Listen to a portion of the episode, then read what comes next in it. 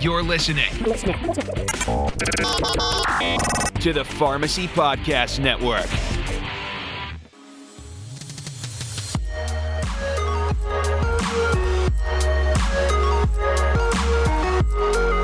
Hello and welcome to what I hope will be a pretty regular part of your schedule. My name is Jeff Wall and this is Game Changers Weekly. So you're probably saying to yourself, hey, another pharmacy podcast. Hopefully this is a pharmacy podcast that will tick all the boxes that will make it a regular part of your day, because we're going to try and give you up-to-the-minute evidence-based medicine as much as we can. We're going to try and give you experts in the field who will give their opinion as much as we can. And we're also, most importantly, probably going to give you a CE for it. So not only do you learn something, but you also get to put some stuff in the CE bank. So hopefully we'll check all the boxes that will make this a regular part of your podcasting schedule. And so for our inaugural podcast, we thought we would talk today about hypercoagulability in COVID-19, which is obviously a very huge subject. For those of you who don't know me, again, Jeff Wall is my name. I'm a professor of pharmacy practice at Drake University in Des Moines, Iowa. I'm also internal medicine clinical pharmacist at a large tertiary care hospital in Des Moines as well. So I've certainly seen my fair share of COVID patients over the last month or so, or 6 weeks, and I'm following, like everybody else in the world, all the latest issues that come out with it. And one of the things that is really come to the fore, I think, in the last 2 or 3 weeks is the notion that patients who have severe COVID, and again, we're not talking asymptomatic patients, we're not talking, you know, patients who just had a little sniffle or a cold or something, but mostly hospitalized patients with respiratory failure or ARDS seem to have an increased risk of developing clots. And these are not just venous clots like DVTs and PEs, though that's certainly in that list, but there's even been reports of strokes, and in patients who are receiving continuous dialysis, having the dialysis catheters completely clot off. So it's been fairly unique, and in a world where we are basically using social media to help kind of push us forward in the latest information because of the rapidity of the COVID crisis, more and more people who are dealing with these patients are seeing this sort of issue. So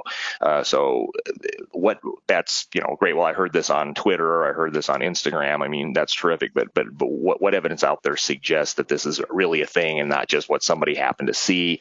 There actually has been a couple of studies now. Again, none of them are great studies. I think that's a recurring theme in COVID-19 evidence right now, is none of it is good evidence because we haven't had time to do decent randomized controlled trials.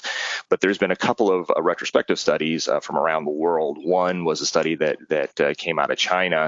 It was probably the first study that came out looked in this. And again, these were all patients who were hospitalized with COVID, many of them critically ill, and found that patients who people who had higher mortality tended to not be on DVT prophylaxis. So they, a very common thing that's done in hospitals in the United States and in Western Europe is most patients are put on some sort of anticoagulant at low doses to prevent DVTs, and they found that patients who weren't on that were actually had a higher mortality associated with it. So again, it doesn't prove anything, it doesn't prove clots or anything like that, but it was the first kind of signal that perhaps there was something going on here. And then there's actually been another study, another couple studies that have come from Europe, and one was from the Netherlands and the other one was from France. So that was actually just published a couple of days ago, and both of them suggested that even on patients who we are routinely giving low dose anticoagulation to, so these are people who are getting heparin or Lovenox at low doses to prevent DVTs, that they're finding breakthrough clots that are occurring. The latest paper from France, that again, and all this is online, so you can certainly take a look, and we can put a lot of the links to this in the show notes, I'm sure.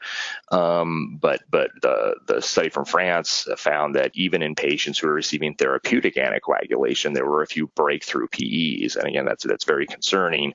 The Netherlands paper found the same thing. The Netherlands paper found that even in patients who were on high dose Lovenox or high dose heparin, that they had breakthrough pulmonary emboli. And again, not a lot. And both these studies were pretty small. None of these studies were thousands of patients, but it is concerning. And so between this kind of empirical observation from clinicians in the front lines and these small studies, there's been this emerging concern that, this COVID infection seems to, at least in some people, make them more likely to clot. Now, again, why we're not exactly sure. Like so many things with COVID, we're really not exactly sure.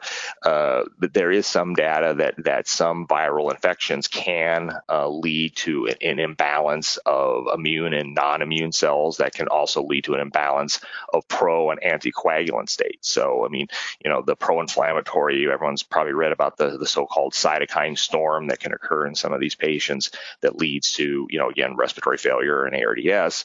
Is it possible that same pro-inflammatory cascade can also lead to a pro-coagulant cascade? And that's certainly possible.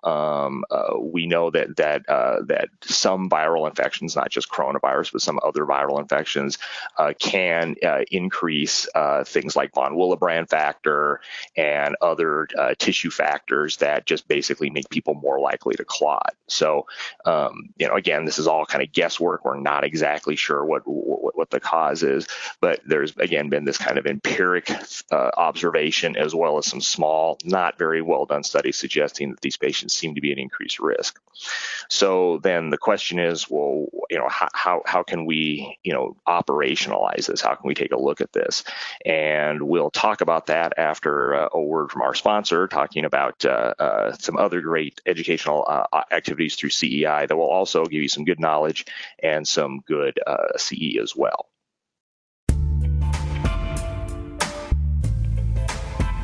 Hey, Pharmacy Podcast Nation, are you tired of searching for meaningful CE? CEImpact brings learning to you through a continuing education subscription service. That's right, no more searching. It comes directly to your inbox, and it's really good. Subscribe today at CEImpact.com to receive a hot topic CE course on the first of every month. You'll also receive bonus content and tools to implement your learning. Plus, participate in a live journal club, continuing education on the second Wednesday of every month to keep up on evidence-based information. If you want to keep searching for good CE, you might or might not find it, and you'll waste a lot of time searching. Or you can sign up today to get CEImpact's subscription service and have all the CE you need when you need it. It's that easy. Once again, go to CEImpact.com and sign up for the subscription service. Don't waste another minute. CEImpact.com. Let the learning come to you. So welcome back. So now we're going to take a second and talk about how we're operationalizing this information. Now, under normal circumstances, we would probably look to evidence-based medicine guidelines, right? So what are the big hematology organizations saying in their guidance about this? And unfortunately, the people who are running those organizations have the same deficits that we do in that they don't have a lot of good information. So we've just got to try and kind of do our best. It's interesting to note that both the American Society of Hematology and their recent guidelines for COVID and the ISTH, International Society for Thrombosis and Hemostasis, in their guidelines, and they both have separate guidelines, and we can put links to those in the show notes, have both said that, yes, there's this emerging concern suggesting that these patients are at increased risk of clot, but they also say that the evidence that suggests that we should be super duper aggressive in these patients is minimal. And so both sets of guidelines actually do not routinely recommend doing anything different than basically what most United States hospitals are already doing, which is to put patients on DVT prophylaxis. So they basically say that unless you're actively bleeding or your platelet count is below 25,000, that you should be put on DVT prophylaxis, and they actually preferentially recommend enoxaparin because of this Chinese study that looked mostly at enoxaparin. I will tell you that my hospital and almost every hospital I know of has pretty much ignored those guidelines and have kind of come up with their own homegrown guidelines on how to take a look at these patients. Now, the problem, of course, is that someone who is COVID positive is going to be put in isolation, so we're not going to have the luxury of doing a lot of imaging on them. So they're in isolation. Everyone has to be pretty much gowned up in significant PPE, and so in an attempt to not waste a lot of PPE and not expose unnecessary people to this, we can't routinely use the imaging studies we would use in a patient, for example, a duplex scan of their legs to look for DVT, or CT angiography to look for a clot in their lungs. We can't do either one of those in these patients. So what can we do as a stopgap until we can do that? And what most hospitals are doing is they're using laboratory markers. And the two big laboratory markers that people are using, the first I think everybody's using is D-dimer. We know, you know, D-dimer is kind of the ugly stepchild of the coagulation test, because it is used very commonly as a marker of an activation of the clotting cascade, but it also is very not specific. It goes up for all sorts of reasons, and so, you know, the running joke in most hospitals is you know, don't get a D-dimer unless you're pretty sure the patient has a DVT or PE anyway, because if it comes back positive, you're kind of forced to check for it. It's a very sensitive test, but it's not a very specific test, so it's really good at ruling out stuff. But so many things cause the D-dimer to go up that a lot of times you're ended up under normal circumstances, you know, now going down the rabbit hole of, okay, now I got to get a CT scan of them because of that. So, but D-dimer, I think, has gotten a new level of respect among physicians, at least during the COVID crisis, because we are seeing D-dimers, and again, as a marker of the activation of the coagulation system, that are just sky high on these patients, way higher if you read some of the reports of physicians in New York and Seattle that they've ever seen before.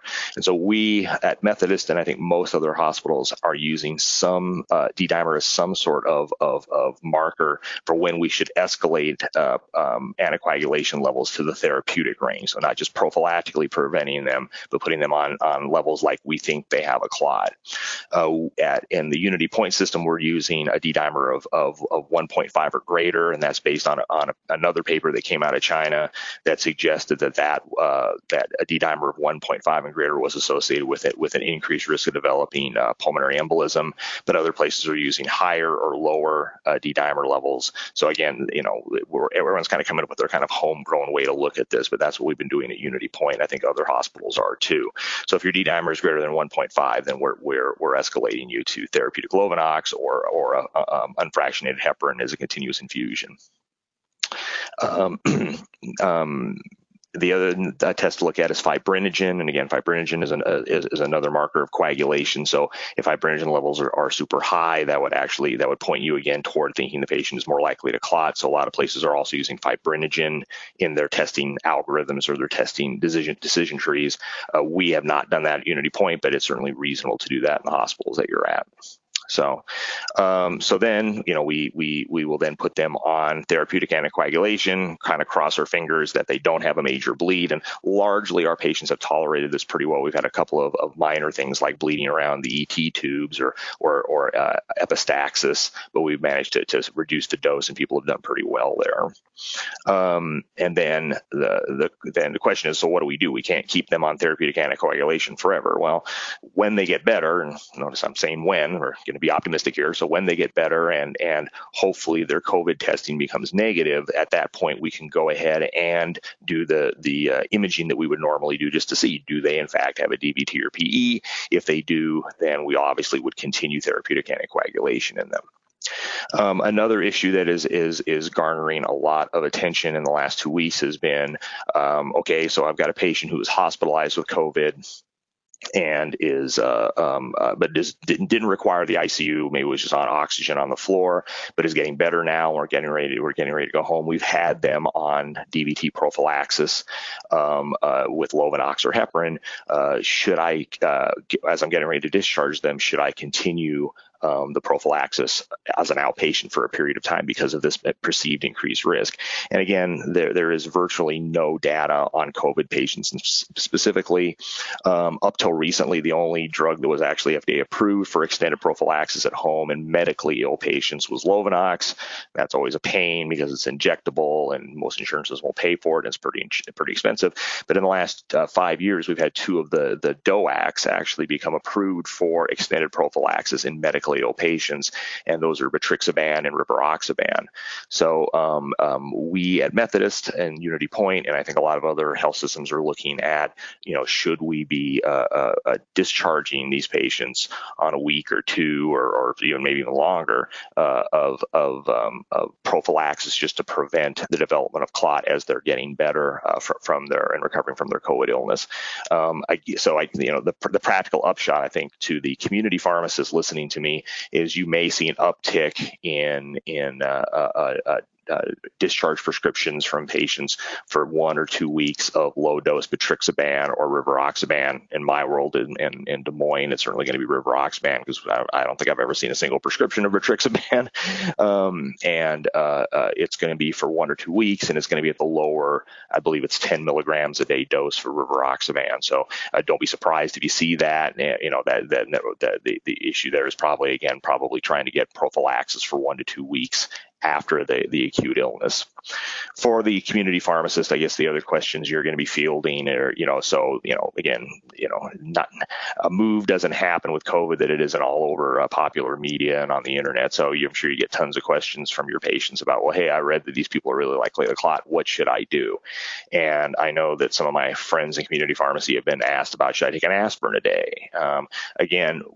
As it stands now, I'd say the answer is no, because A, we don't know if anything is going to significantly prevent this hypercoagulable state, although aspirin may have some small role in preventing venous clots like DVTs and PEs, especially in older patients. The risk probably outweighs the benefit, so I would say probably not.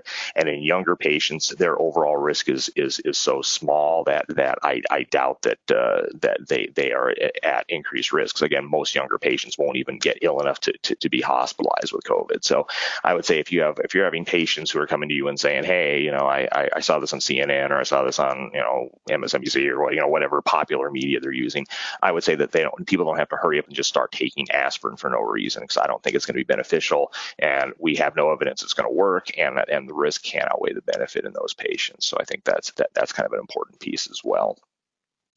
So, like all things in COVID, we don't know a lot.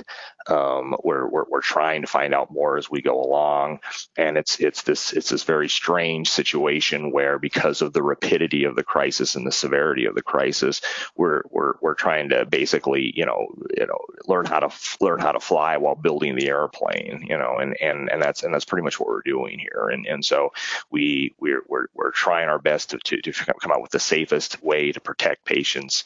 We certainly it certainly seems that, at least from the limited evidence that we have, that these patients are at higher risk of clotting.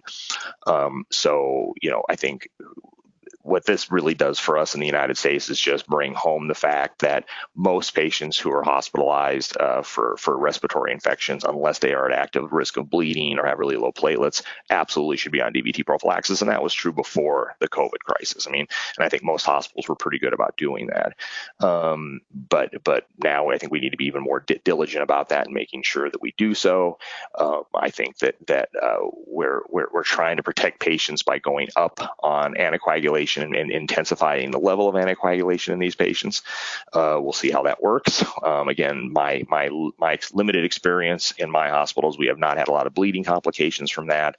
But we'll see as more patients end up getting through this. The current set of guidelines do not endorse routinely therapeutically anticoagulating patients, and I think it's one of the reasons why this is still a little bit controversial. But they again do endorse that these patients should be on at least DVT DVT prophylaxis, preferentially with enoxaparin, and that community pharmacists who are getting fielding questions about, you know, how do I protect myself as an outpatient? I think we should probably discourage routine use of aspirin in patients who already aren't taking aspirin for some other indication. Now, I'm sure somebody somewhere is going to do a study looking at that on patients who are taking aspirin versus those who weren't, but we have none of that data at this point in time. So, so that kind of wraps things up for this issue of Game Changers Weekly. I hope you like this format. I hope I don't talk too fast for you, which I know students over the years have always complained about, but for radio or podcasting, maybe that won't be so bad. Please let us know what you think, and also please be sure and go to the CEI website. You can start getting registered with them, start collecting your CE for these, and take a look at the other outstanding educational opportunities they have, including the Q Friday clinical questions that I'm also fortunate enough to be a part of. And we try to give both community pharmacists and hospital pharmacists, again, we try to serve the entire pharmacy community, the latest up-to-minute information on new studies, new guidelines, new drugs, everything you need to know to be a good practitioner. Those of you who are already tired of my voice, have no fear, because we will be having on a routine basis experts who will be discussing the issues we're going to be discussing, but it's going to be all things pharmacy, I guarantee you that. So until next time, thanks for listening. As one of my favorite music artists has in a song, time flies. I don't know where it's going, but today is the most important day of all. So take care. Thanks very much.